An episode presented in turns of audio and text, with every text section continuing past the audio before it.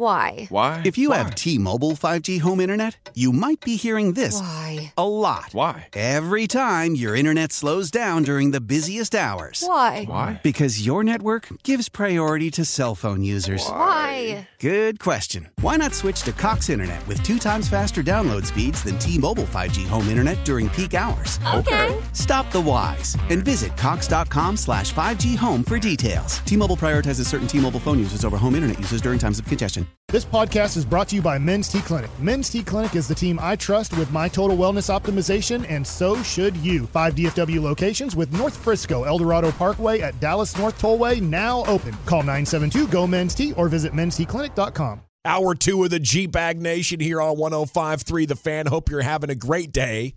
Brian brought us over here playing coy with us. Yeah, what do you guys think's going on over there?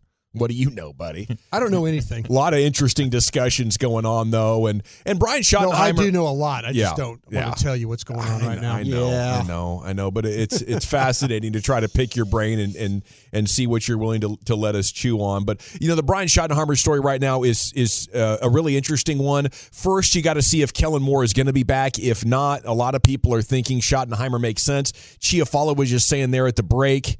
You saw an article, an old Seattle Seahawks writer talking, uh, had quotes from Mike, uh, from Schottenheimer talking about how much he learned from Mike McCarthy, right? Yeah, yeah. Ha- I'm I'm scrolling through back the article right now to see exactly. A lot of my quarterback fundamentals and beliefs and protections of the quarterback come from Mike. He's had a huge impact on my career. Uh, and so, yeah, there's huge familiarity there with McCarthy and Schottenheimer, which explains why Schottenheimer's in the organization right Yeah. now and in his role. And it seems like the dots are connecting to that's going to be, that would be at least McCarthy's first choice as offensive coordinator if they're going to move on from Kellen Gosh Moore. dang it. I could see it. I could see it as Mike believing complimentary football is the way. He he said when when Dak went down, Kellen Moore's got to be smarter. You know, I I think I think a shift towards more boring is what this would be, or less passing.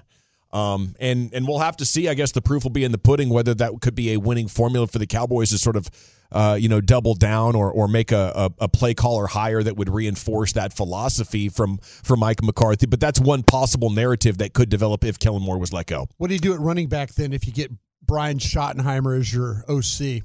If is the, the is it the emphasis going to be on running the football? I think so. Yeah. It certainly Okay. was in Seattle. I mean, I remember thinking 2018 when he was there in that playoff game. Yeah. Why the heck didn't they throw the football more? We lucked out there when the Cowboys beat them in the wild card round. Uh, that were was a huge run, run. storyline in that game. Absolutely. Yeah, and Pete Carroll was proud of it, uh, as a matter of fact. And it was one of the big uh, developments in Seattle that made them want to go in the direction of a passing player more. Now, when they turned Russell Wilson into a passing player, they missed the playoffs for the first time in his career.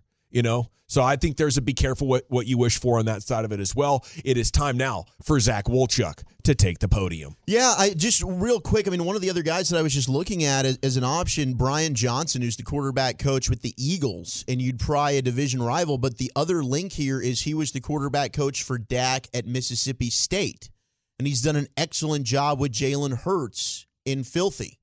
So he's been under Nick Sirianni and what they're doing with a very creative offense. It's been a juggernaut there.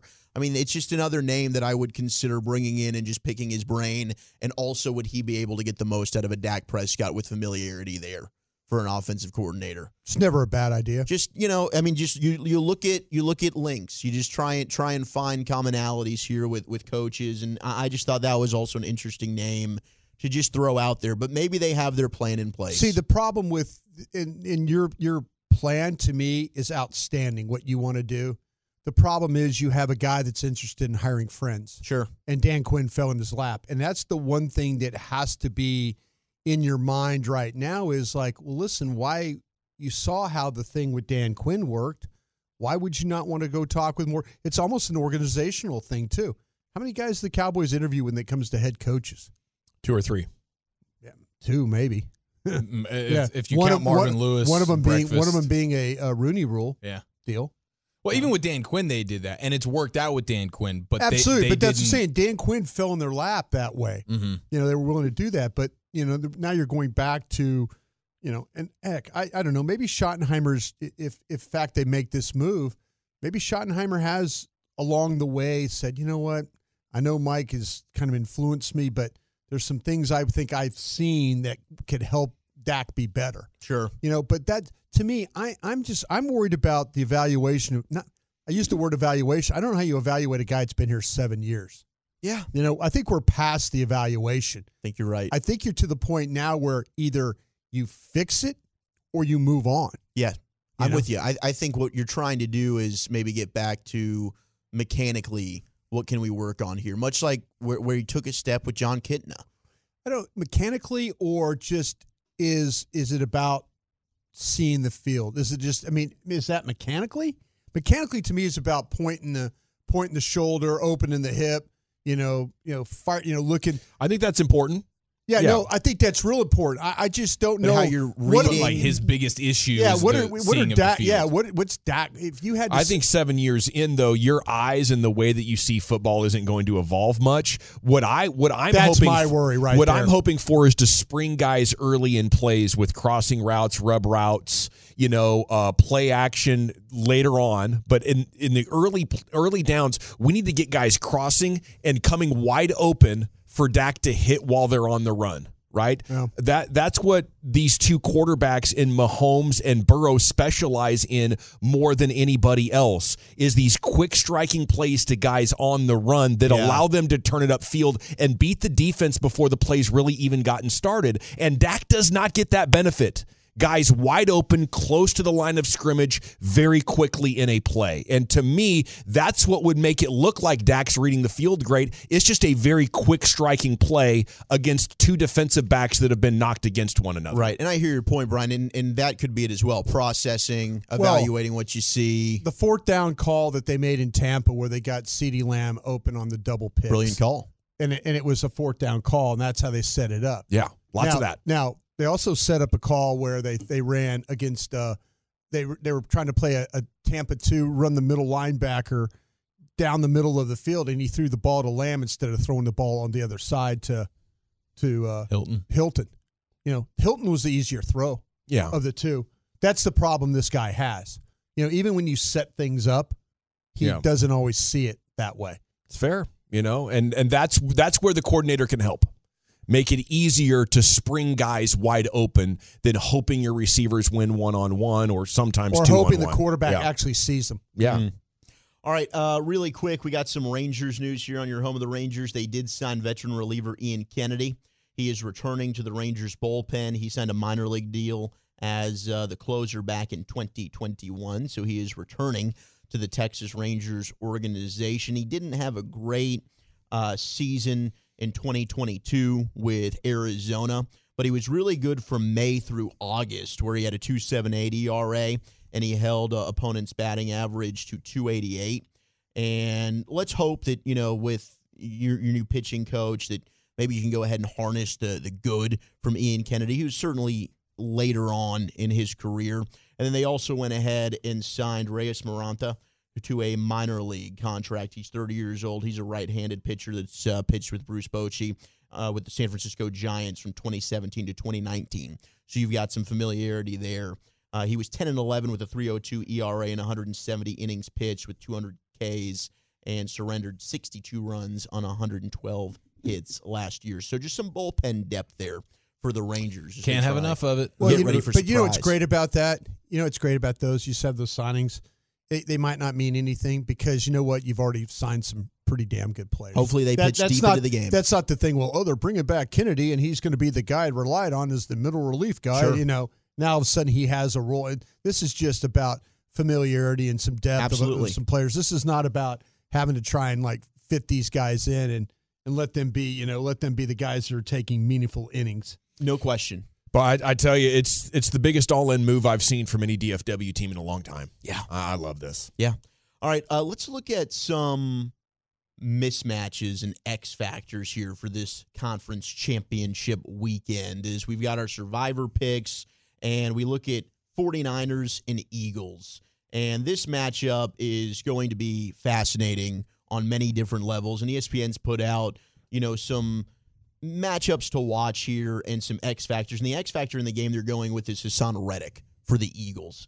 and he logged 17 and a half sacks in his first season with Philly, including one and a half sacks last week over the Giants. And they like the matchup with Haason Reddick against Mike McGlinchey. Now, we saw Micah Parsons give McGlinchey fits last week for our Dallas Cowboys, but you've got their defensive coordinator in Gannon who can scheme a lot of one-on-ones with the st- with the stunts for Reddick and you wrap him inside. So they think that he's really going to give Brock Purdy some issues. He's got a 27.6% pass rush pass rush win rate and he was relatively close to Micah Parsons this year in that category. So similar to the way Micah was able to disrupt and get pressure on Brock Purdy a week ago, they think Haason Reddick could be a guy that has a big day in this game against. It's a San huge Francisco. reason I like Philadelphia in this game because I, I think they're going to be able to rush and cover better than the Cowboys did.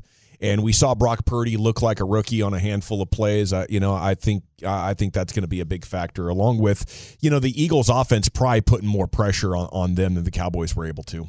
X factor for San Francisco. How about the fullback Kyle Juszczyk?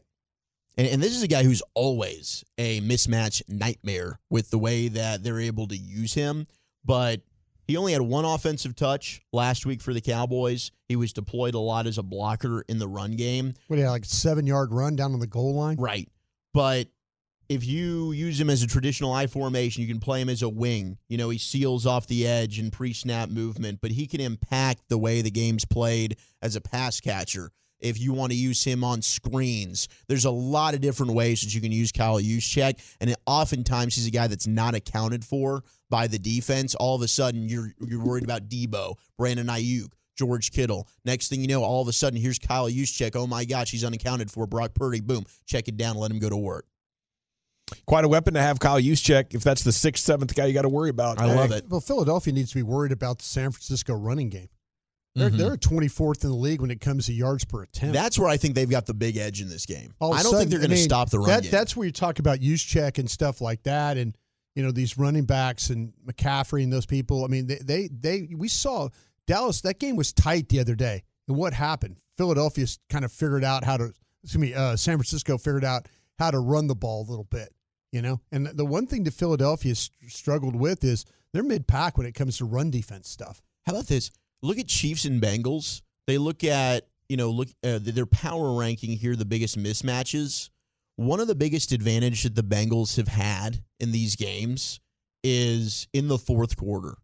The Chiefs have been outscored by the Bengals 26 to 6 in the fourth quarter and overtime of the three matchups, which showcases a major difference between the quarterback play late in the games. Burrows completed 80% of his passes for 257 yards, two touchdowns, one pick in those games for 110 passer rating. Mahomes 71% of his passes, 111 yards, no touchdowns, one pick for a 63 rating. So if the Chiefs have a fourth quarter lead in this matchup, they're going to be battling their own demons to see if they can preserve that lead this time around. Those were numbers playing with a lead in the fourth quarter. Yes. Wow. Yeah, That is well, last, money. last year in the game, the, the Bengals had to come back to win it. Right, right. And then and then I believe overtime Chiefs get the ball, Mahomes throws an early pick, and then Burrow and company just need a field goal to to win the game. Uh, so yeah, that that's uh, that's interesting, and that's really big time nut up time for for quarterbacks. You know, in a, in, a close game, what do you do in the fourth quarter? That's uh, that's a huge factor. I did love seeing though when we when we think about how much the Chiefs have or the the Bengals have done defensively to slow down the Chiefs offense. And when you when you look at what they've done, the Chiefs in their last three losses to Cincinnati, it's still basically their same yards per play and points per drive that it always is, which is best in the sport. So it, it's you know a costly turnover from Mahomes is Yeah. going to get you. Uh, and he threw, I think, two interceptions in the playoff game last year. I think you're right. You know, so the, avoiding. So do the numbers say things- sample size is the reason Cincinnati's beaten Kansas City like this?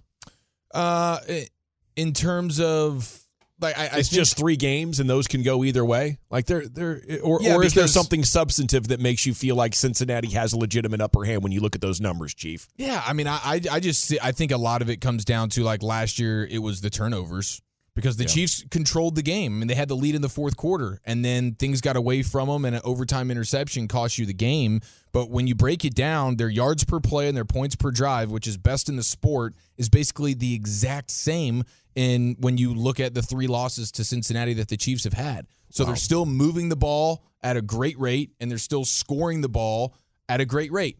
Uh, and so I think a lot of it would come down to the turnovers. That would just be that'd be Yeah. my thoughts on and it. And Joe Burrow's played really well in the fourth quarter. A lot of it also is the Chiefs secondary has had no answer for Ja'Marr Chase. If you look at Ja'Marr Chase in these Yeah. games, he's had 417 receiving yards in the three matchups against Kansas City. When Joe Burrow has targeted Ja'Marr Chase, listen to these numbers. He's 24 of 29 for 417 yards, four touchdowns, no picks. Oh, my His gosh. passer rating is 144. They're averaging 15 yards a completion.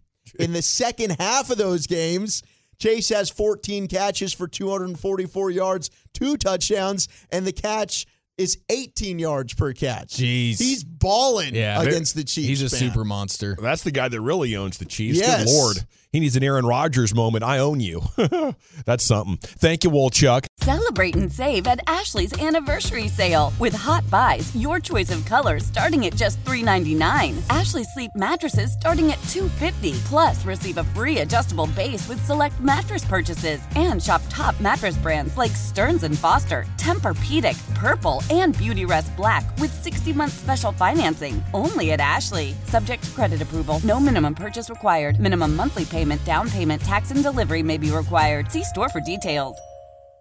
Why? Why? If you have T-Mobile 5G home internet, you might be hearing this Why? a lot. Why? Every time your internet slows down during the busiest hours. Why? Why? Because your network gives priority to cell phone users. Why? Good question. Why not switch to Cox Internet with two times faster download speeds than T-Mobile 5G home internet during peak hours? Okay. Stop the whys and visit cox.com slash 5G home for details. T-Mobile prioritizes certain T-Mobile phone users over home internet users during times of congestion. The national sales event is on at your Toyota dealer, making now the perfect time to get a great deal on a dependable new car. Like a legendary Camry, built for performance and available with all wheel drive, you can count on your new Camry to get anywhere you need to go. And with available features like heated seats and a multimedia touchscreen, you can stay connected in comfort and style. Or check out an affordable and reliable Corolla with a trim for every lifestyle, from the hip and agile sedan to the sporty hatchback. There's a dependable Corolla built just for you. Plus, both Camrys and Corollas are available in hybrid models, so no matter your style, you can drive efficiently and affordably. And right now, your local Toyota dealer has more vehicles in stock and is making delivery on new vehicles almost every day. So visit your local Toyota dealer and check out amazing national sales event deals on Camrys, Corollas, and more when you visit buyatoyota.com. Offers end April 1st. Toyota, let's go places.